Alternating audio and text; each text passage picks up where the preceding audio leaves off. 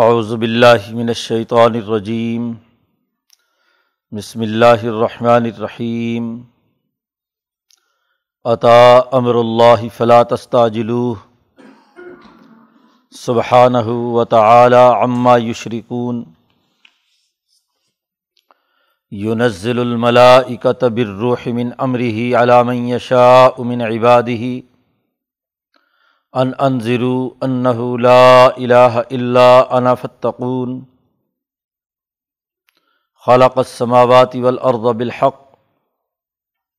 تعالی عما یشرکون. خلق الانسان من نطفة فاذا هو خصیم مبین. والانعام خلقها لکم فیہا دفع و منافع ومنها تأکلون. ولکم فیحہ جمال حین تریحون وحین تصرحون و تحمل اثقالکم الا بلد الم تکون بالغی اللہ بشق الانفس ان ربکم لرعوف الرحیم والخیل والبغال والحمیر علی ترکبوہا وزینہ و یخلق مالا تعلمون وعلى اللہ قصد الصبیلی ومنہا جائر. ولو شاء الحداکم اجمعین صدق اللہ العظیم یہ صورت النحل کا پہلا رقوع ہے. یہ بھی مکی صورت ہے. اس سے پہلے چھ صورتیں لوامیر ستہ جنہیں کہا جاتا ہے. وہ گزر چکی۔ ہیں ان چھ صورتوں میں قرآن حکیم نے اپنے پیغام کی دعوت دی ہے انسانیت کے نام امبیا علیہم السلام کے قصص کے تناظر میں۔ یہاں سے صورت النحل سے لے کر زمر تک چوبیس صورتیں ہیں۔ ان صورتوں میں قرآن حکیم کے بین الاقوامی پیغام، بین الاقوامی انقلاب کی دعوت ہے۔ پچھلی چھ صورتوں میں قومی انقلاب کے حوالے سے، کسی قوم کی تعمیر و تشکیل کے حوالے سے امبیا کی جو جد وجہد رہی ہے، ان کا تذکرہ ہے۔ چونکہ آپ صلی اللہ علیہ و سے پہلے امبیا علیہم السلام اپنی اپنی قوموں کی طرف مبوس ہوئے تھے۔ تو یوسف علیہ السلام کا تفصیلی قصہ بیان کیا گیا۔ اسی طرح شعیب علیہ السلام نو علیہ السلام، دیگر انبیاء کے واقعات بیان کیے گئے۔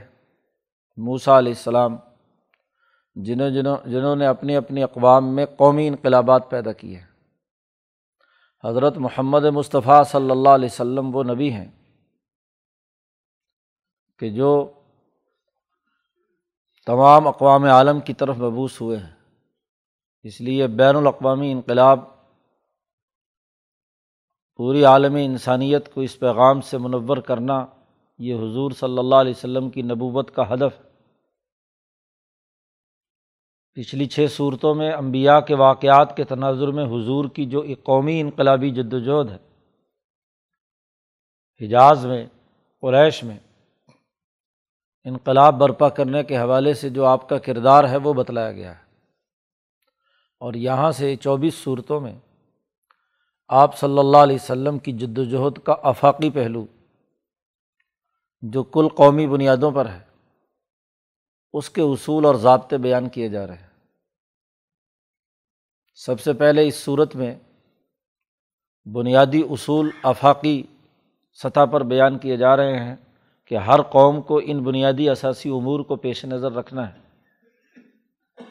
چنانچہ اس صورت مبارکہ میں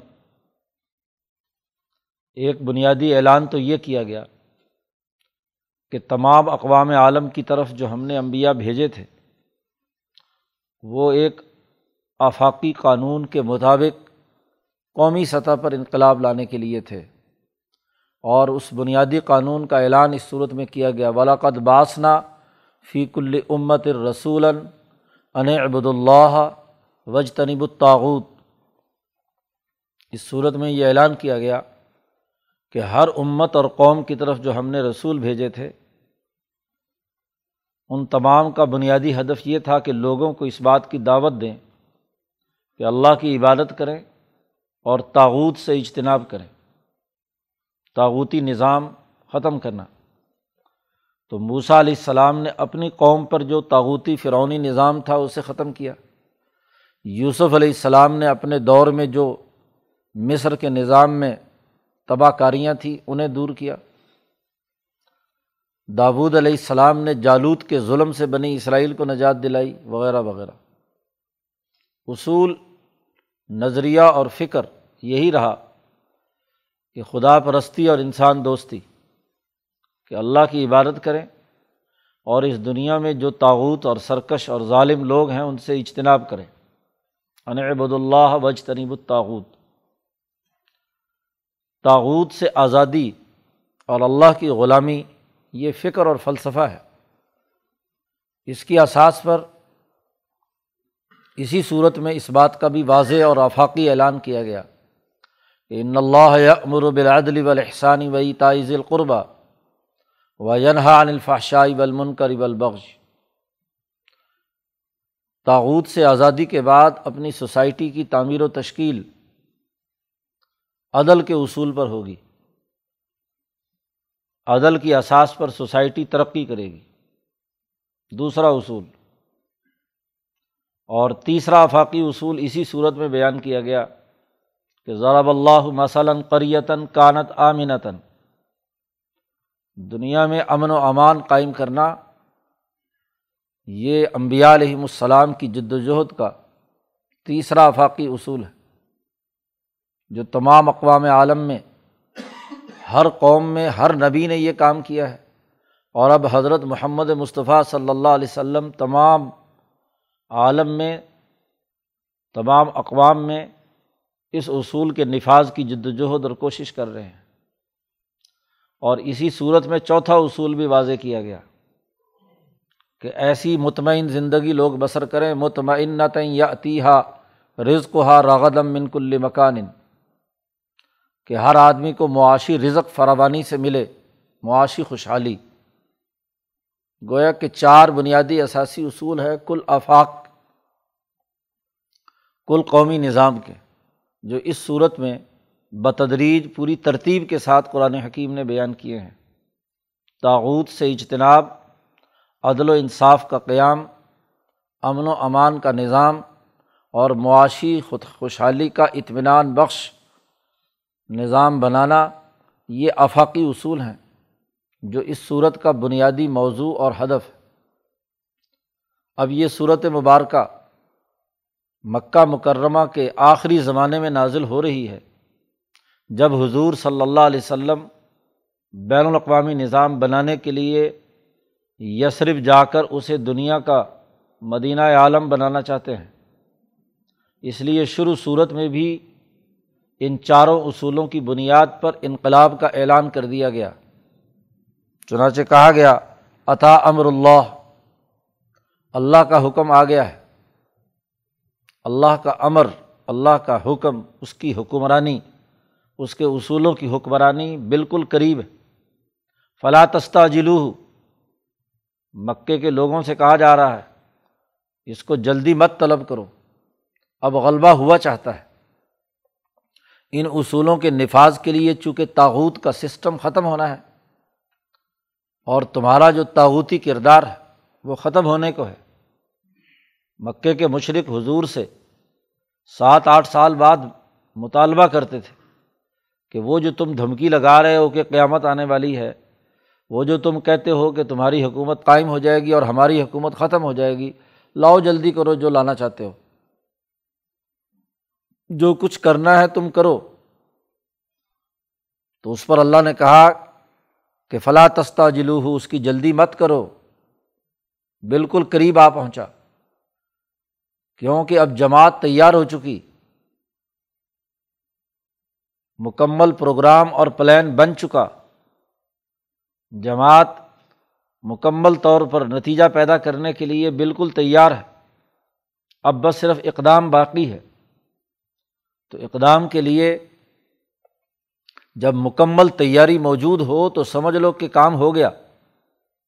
ایک کام کرنے کے جتنے وسائل اور جتنی چیزیں دستیاب ہیں وہ آپ کے پاس موجود ہوں۔ کسی بلڈنگ کی تعمیر کے لیے میٹیریل بھی ہے، پیسے بھی ہیں، مستری بھی ہے، مزدور بھی ہے، ٹیم بھی بنا لی، تمام وسائل جمع ہو گئے، تو بس اب کیا سمجھ لو کہ مکان بن گیا۔ ایسے ہی یہ انقلاب آ گیا۔ مکہ مکرمہ میں حضور نے جو جد وجہد سے جماعت بیان بنائی اور پھر مدینہ منورہ سے آنے والے انصاری اوس اور خزرج مسلمان ہو گئے انہوں نے اپنی جان، مال، تن، من، دھن قربان کرنے کا عزم اور ارادہ کر لیا۔ زمین بھی اس کے لیے دستیاب ہو گئی۔ یسرب کی کہ مرکز یہ بنے گا۔ تو اب سمجھ لو کہ عطا امر اللہ ہی اللہ کی حکمرانی آ گئی۔ فلاں تستاجلو جلدی مت کرو۔ سبحان ہو و تعلیٰ عما یشرکون، اللہ بہت پاک ہے اور بل بلند تر ہے۔ اس سے جو یہ لوگ اللہ کا شریک ٹھہراتے ہیں۔ اللہ کی حکمرانی کا وقت آ پہنچا ہے۔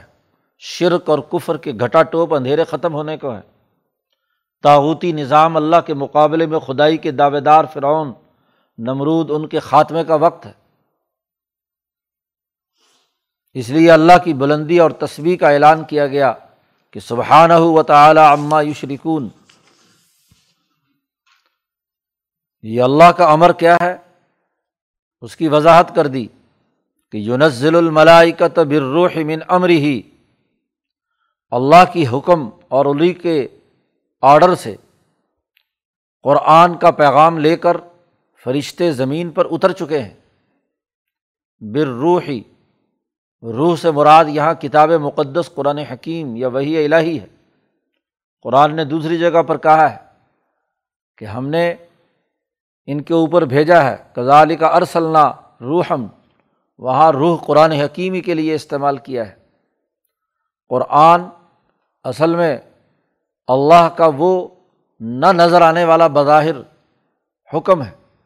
روحانی طاقت اور قوت ہے، نورانیت ہے کہ جسے فرشتے لے کر اتر چکے ہیں۔ اور اس حکم میں، اس روح کے اندر دنیا میں انقلابات لکھے ہوئے ہیں، اس قرآن کی تاثیر ہے کہ اس نے سسٹم بدلنا ہے، نظام بدلنا ہے، انسانی معاشرے کے اندر تغیر و تبدل پیدا کرنا ہے۔ واضح طور پر اس بات کا اعلان کر دیا گیا کہ ہم نے فرشتوں کے ذریعے سے روح بھیجی ہے۔ اسی لیے حضرت شیخ الہند رحمۃ اللہ علیہ نے روح کا ترجمہ بھید چھپی ہوئی بات قرار دیا قرآن بھی اور وہ وہی غیر مطلوب بھی جو نبی اکرم صلی اللہ علیہ وسلم کو ہدایات دے رہی ہے۔ تمام روحانی امور جو فرشتوں کے ذریعے سے دنیا میں مطلوبہ مقاصد اور نتائج حاصل کرنے کے لیے اللہ نے بھیجے ہیں،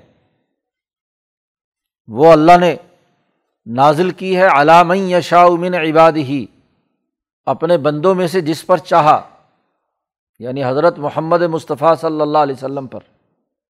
اور یہ کتاب کس لیے نازل کی ہے؟ ان ان ضرو تاکہ لوگوں کو ڈرایا جائے، خبردار کیا جائے کہ لوگ ڈریں کہ انہ لا الہ الا انا، کہ اللہ کے علاوہ کسی کی حکمرانی نہیں ہے۔ اللہ فرماتے ہیں کہ میرے علاوہ کوئی خدا نہیں ہے۔ یہ پیغام لے کر آئے ہیں۔ وہی جو ان عبد اللہ آگے جا کر کہا جا رہا ہے۔ میرے علاوہ کوئی خدا نہیں ہے فتقونی مجھ سے ڈرو۔ اب اس کے بعد اس پر دلائل دیے جا رہے ہیں۔ اللہ کی وحدانیت اور کائنات پر اس کی کامل اور مکمل حکمرانی پر۔ اللہ وہ ہے جس نے آسمان و زمین پیدا کیے ہیں، بالکل ٹھیک ٹھیک، حق، صحیح اور بالکل درست طریقے سے۔ اس میں کوئی کسی قسم کی اندازے کی غلطی نہیں ہے۔ کوئی کمی اور کوتا ہی نہیں ہے۔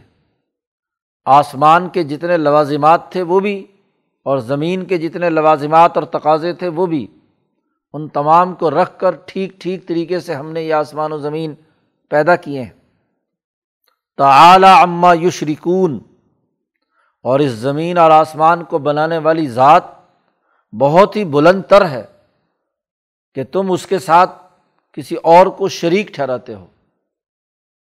کسی کا اس میں کوئی عمل دخل نہیں یہ اللہ وحدہ اللہ شریک نے خاص طور پر بالکل حق اور ٹھیک ٹھیک بنائی ہے۔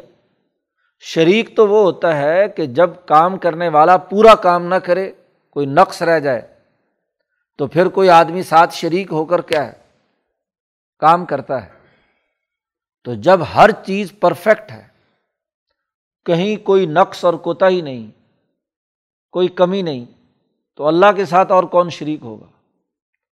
تم شاید اپنے تناظر میں دیکھتے ہو کہ تمہیں کام کرنے کے لیے کسی نہ کسی فرد کو ساتھ شریک کرنا پڑتا ہے، ٹیم بنانی پڑتی ہے، افراد کی ضرورت ہوتی ہے، تو وہ شریک کار بن جاتا ہے۔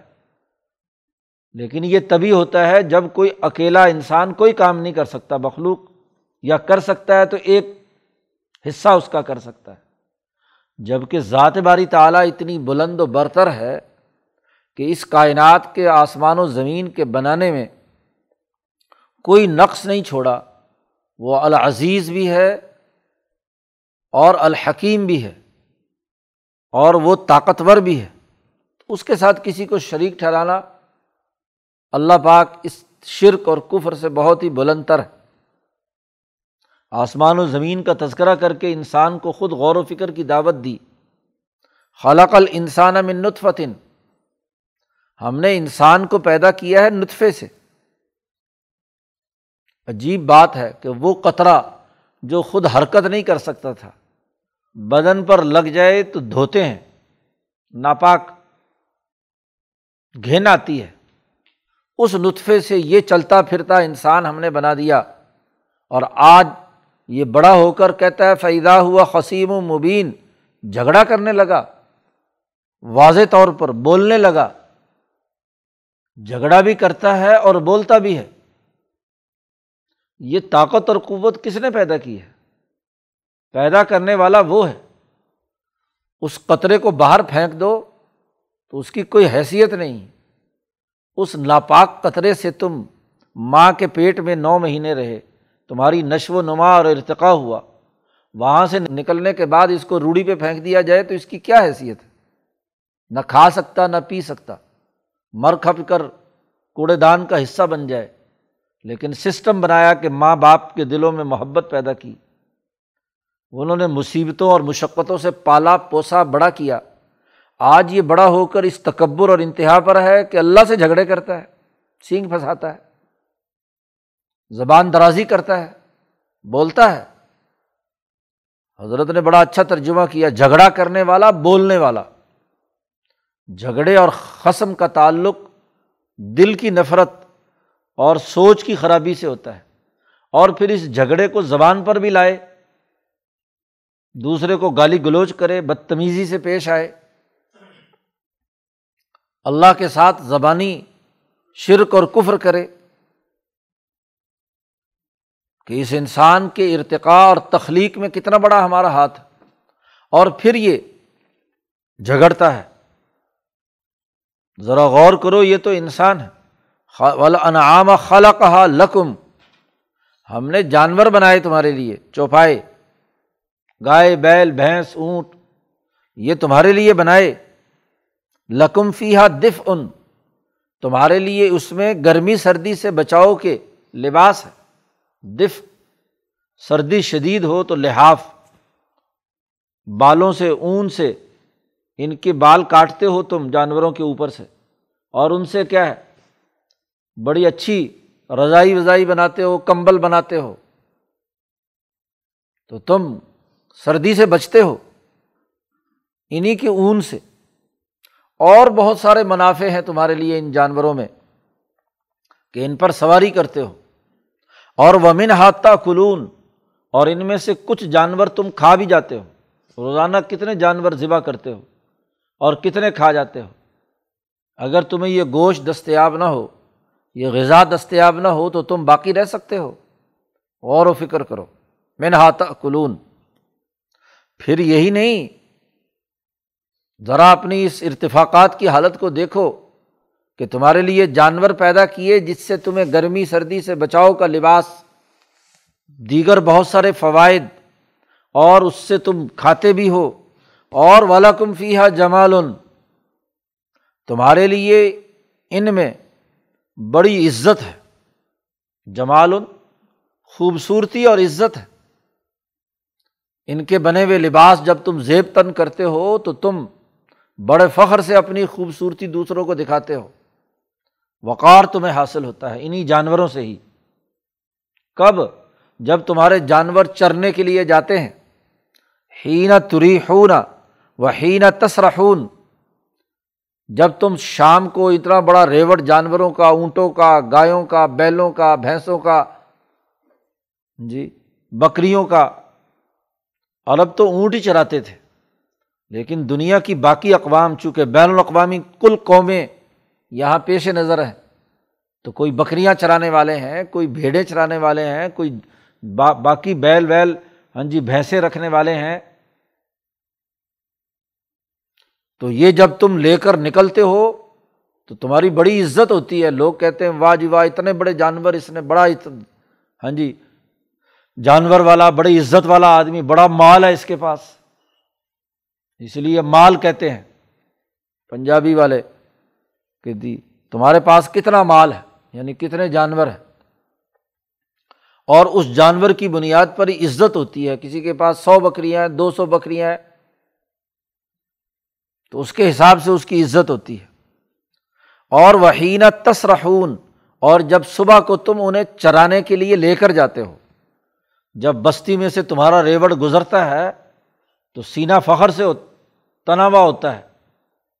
اس چرواہے کا جو اس کے پیچھے ہے، جو اس کا مالک ہے، چرانے کے لیے نکل رہا ہے، وہ اس علاقے کا چودھری بنتا ہے۔ اور جب واپس لے کر آتے ہو تو تب بھی لوگ منظر دیکھتے ہیں، تو اس وقت بھی تمہارے لیے بڑی عزت ہوتی ہے۔ اور ویسے بھی مال و دولت کو تم عزت کا ذریعہ بناتے ہو۔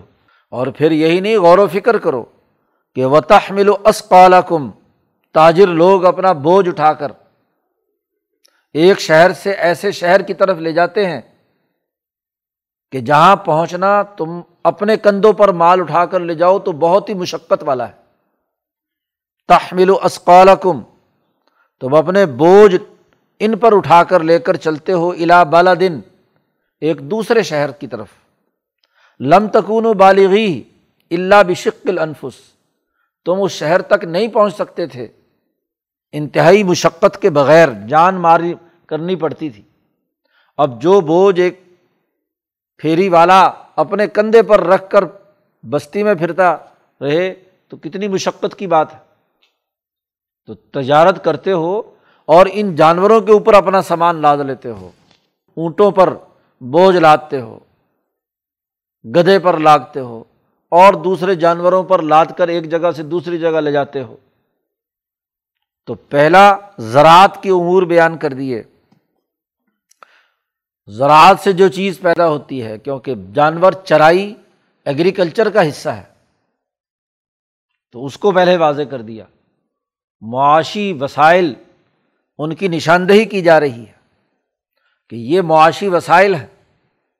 زراعت سے متعلق ان کا تذکرہ کیا، پھر و تحمل و اسقالکم، تجارت کا تذکرہ کیا۔ کہ تم انہیں جانوروں پر بوجھ لاد کر ایک شہر سے دوسرے شہر پہنچتے ہو۔ ان رب کم لرعف الرحیم بے شک تمہارا رب بہت ہی مہربان اور بہت ہی رحم کرنے والا ہے۔ یہ اللہ کی شفقت ہے کہ یہ بیچارہ انسان سارا بوجھ اپنے کندھے پر لاد کر کیسے دوسری جگہ پہنچے گا؟ ان جانوروں کو تم استعمال کرتے ہو اور اس کے ذریعے سے دوسری جگہ پر صرف جانور ہی نہیں بلکہ یہ بوجھ پہنچانے کی چیزیں ہم نے تمہیں دے دی۔ تحمل و اسقال کم الا بلا دلم تکون و بالغی بوجھ اٹھا کر ایک جگہ سے دوسری جگہ لے جاتے ہو۔ تو اس زمانے میں جانوروں کے ذریعے سے۔ اور آج وہ صنعتی ترقی، گاڑیاں، ٹریلر، ریل گاڑیاں، جہاز، کشتیاں، تمام چیزیں اس میں شامل ہیں۔ کہ جس سے نقل و حمل ایک جگہ سے دوسری جگہ ہو جاتی ہے۔ قرآن حکیم نے ساتھ ہی کہہ دیا ولخیلا ول بغال ول حمیر علی ترکبوہا وزینہ پہلے تو انعام کا تذکرہ کیا۔ انعام ان جانوروں کو کہتے ہیں جن کا دودھ پیا جاتا ہے اور جن کا گوشت کھایا جاتا ہے۔ جن کا تذکرہ پیچھے آ چکا ہے سمانیت ازواج۔ آٹھ قسمیں ہیں۔ اونٹ ہے، گائے ہے، بھینس ہے ہاں جی بکری ہے، دمبا وغیرہ۔ یہ قسمیں وہ ہیں جو گوشت بھی جن کا کھایا جاتا ہے، اون بھی اتاری جاتی ہے۔ اب ان جانوروں کا ذکر ہے کہ بلخیلا دنیا میں دشمنوں کے علاقوں پر حملے کے لیے، جنگوں کے اندر عملی سیاسی نظام قائم کرنے کے لیے طاقت کی ضرورت ہوتی ہے۔ اور اس طاقت میں گھوڑے کا استعمال، ہارس پاور کا استعمال بڑا بنیادی ہے۔ تو خیلا ولبغالا اور خچر ول حمیرہ اور گدے۔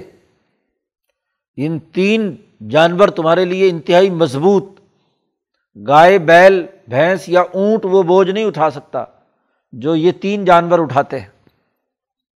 سب سے اعلیٰ درجے میں گھوڑا، جس کی پشت پر سواری کر کے تم فتوحات حاصل کرتے ہو، سیاسی طاقت پیدا کرتے ہو۔ ولبغالا اس کے بعد خچر اور اس کے بعد گدا۔ اربوں میں گدا حسن کی اور خوبصورتی کی علامت گدے پر سواری کو بڑے فخر سے بیان کیا جاتا ہے۔ اس لیے ایک ہندی بزرگ فرماتے ہیں کہ عرب میں گدا نہیں ہوتا، اسے ہمار کہتے ہیں۔ یہاں گدا ہوتا ہے، کیونکہ ہمارے یہاں گدا حکارت کی علامت ہے۔ گدے کی سواری مایوب سمجھی جاتی ہے۔ جبکہ وہاں گدے کی سواری فخر کی علامت ہے۔ اسی کو قرآن نے ذکر کیا لتر کبو ہا و سواری کے لیے تم گدے منتخب کرتے ہو، گھوڑے اور خچر منتخب کرتے ہو۔ خود حضور صلی اللہ علیہ وسلم کئی روایات میں ہے کہ آپ نے گدے پر سفر کیا۔ ابن عباس فرماتے میں گدی پر بیٹھ کر مکہ سے کیا ہے؟ مینا پہنچا جب حجت الوداع کے موقع پر حضور نماز پڑھا رہے تھے۔ تو گدے کی سواری ان کے یہاں زیب و زینت اور خوبصورتی کی علامت تھی۔ لتر کبو ہا و زینہ اور پھر یہاں قرآن نے یہ بھی اعلان کر دیا کہ آج تمہارے پاس یہ وسائل ہیں۔ دنیا بھر کے لوگوں، اس زمانے میں پوری دنیا میں یہی گھوڑا، خچر اور گدھے کا استعمال تھا۔ ایک جگہ سے دوسری جگہ بوجھ لے جانے، جنگوں میں استعمال کرنے کے لیے۔ باقاعدہ فوج گھوڑے پالتی ہے۔ گدھے اور خچر پالتی ہے۔ خاص طور پر پہاڑی علاقے میں ایک جگہ سے دوسری جگہ سامان پہنچانے کے لیے خچر آج بھی پالے جاتے ہیں۔ تمام تر جدید ترقیات کے بھی گھوڑے پالے جاتے ہیں۔ گدے پالے جاتے ہیں۔ یہ جنگی حکمت عملی کا ایک حصہ رہا ہے۔ اور اللہ نے کہا کہ یہ تو آج کی بات ہے۔ ابھی تو دنیا مستقبل میں جو غلبہ ہونے والا ہے، یخلقو مالا تالمون ابھی مزید اللہ میاں چیزیں تخلیق کرے گا تمہارے لیے، ایسی جن کو تم نہیں جانتے۔ جی۔ تمام صنعتی ترقیات، ریلوے ہے، گاڑیاں ہیں، جہاز ہے اور ٹیکنالوجیز ہیں۔ وہ ایسی اللہ تعالیٰ پیدا کرے گا۔ یخلقو۔ مالا تعلمون، جو تم آج نہیں جانتے، مستقبل کا انسان جانے گا۔ تمہیں نہیں معلوم آج۔ تو تمام حکمرانی کے جو دستیاب وسائل ہونے چاہیے۔ زراعت، تجارت، صنعت، سیاست، جہاد، اس کے لیے تمام طاقتوں کا اعلان کر دیا۔ تو جب یہ ساری چیزیں تیار ہیں تو عطا امر اللہ۔ اللہ کا حکم، اللہ کی حکمرانی آ پہنچی ہے۔ اور اللہ کا ارادہ ان تمام معاملات میں کیا ہے؟ یہ اللہ کا امر آئے گا۔ اللہ کی حکمرانی قائم ہوگی تو کیا ہے؟ اللہ قصد الصبیل اور اللہ تک پہنچتا ہے سیدھا راستہ۔ سیدھا راستہ قائم کرنا مقصود ہے اس انقلاب سے۔ راستے کا قصد، درست راستہ۔ اقتصادیات میانہ روی۔ نہ ادھر کی انتہا، نہ ادھر کی انتہا۔ اور بعض راستے ایسے ہیں جو ظلم والے ہیں۔ وہ منہا جائر تو ظلم کے راستوں سے نکال کر عدل کے قصد الصویل کی طرف لانا، یہ اللہ پر لازم ہے۔ جب اللہ دنیا میں یہی کام کرنے کے لیے تو اب یہ انقلاب آیا چاہتا ہے۔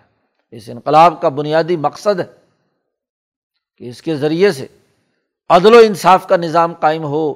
جائر، ظلم والا نظام قابل قبول نہیں ہے۔ باقی رہی یہ بات کہ ہم نے مہلت دی ہے اور یہ پیغام ہم دوسروں تک پہنچا رہے ہیں تاکہ لوگ اپنے ارادے سے اس سچے پیغام کو قبول کریں۔ شاہ اللہ ہدا کو مجمعین اگر اللہ طاقت کے بل بوتے پر چاہتا تو تم تمام کو ہدایت دے دیتا۔ لیکن یہ تمہارے اختیار سے، اپنے اختیار کو استعمال میں لاؤ۔ اجتناب کرو تاحود سے اور اللہ کی عبادت اور حکمرانی اور اس کے نظام کو قائم کرنے کے لیے جد وجہد اور کوشش کا راستہ اختیار کرو۔ تو اس رقوع میں بنیادی طور پر بین الاقوامی انقلاب کی بنیاد فراہم کی جا رہی ہے اور اس کے لیے جو دستیاب وسائل ہیں، ان تمام کو انعامات الہیہ کے تناظر میں بیان کیا گیا ہے۔ اور پھر آگے اس پر مزید دلائل اگلے رقوع میں دیے ہیں اور پھر وہ اعلان کیا ہے کہ ان ابود اللہ وجتنب الطاغوت۔ اللہ تعالیٰ قرآن حکیم کو سمجھنے اور اس پر عمل کرنے کی توفیق عطا فرمائے۔ اللہ۔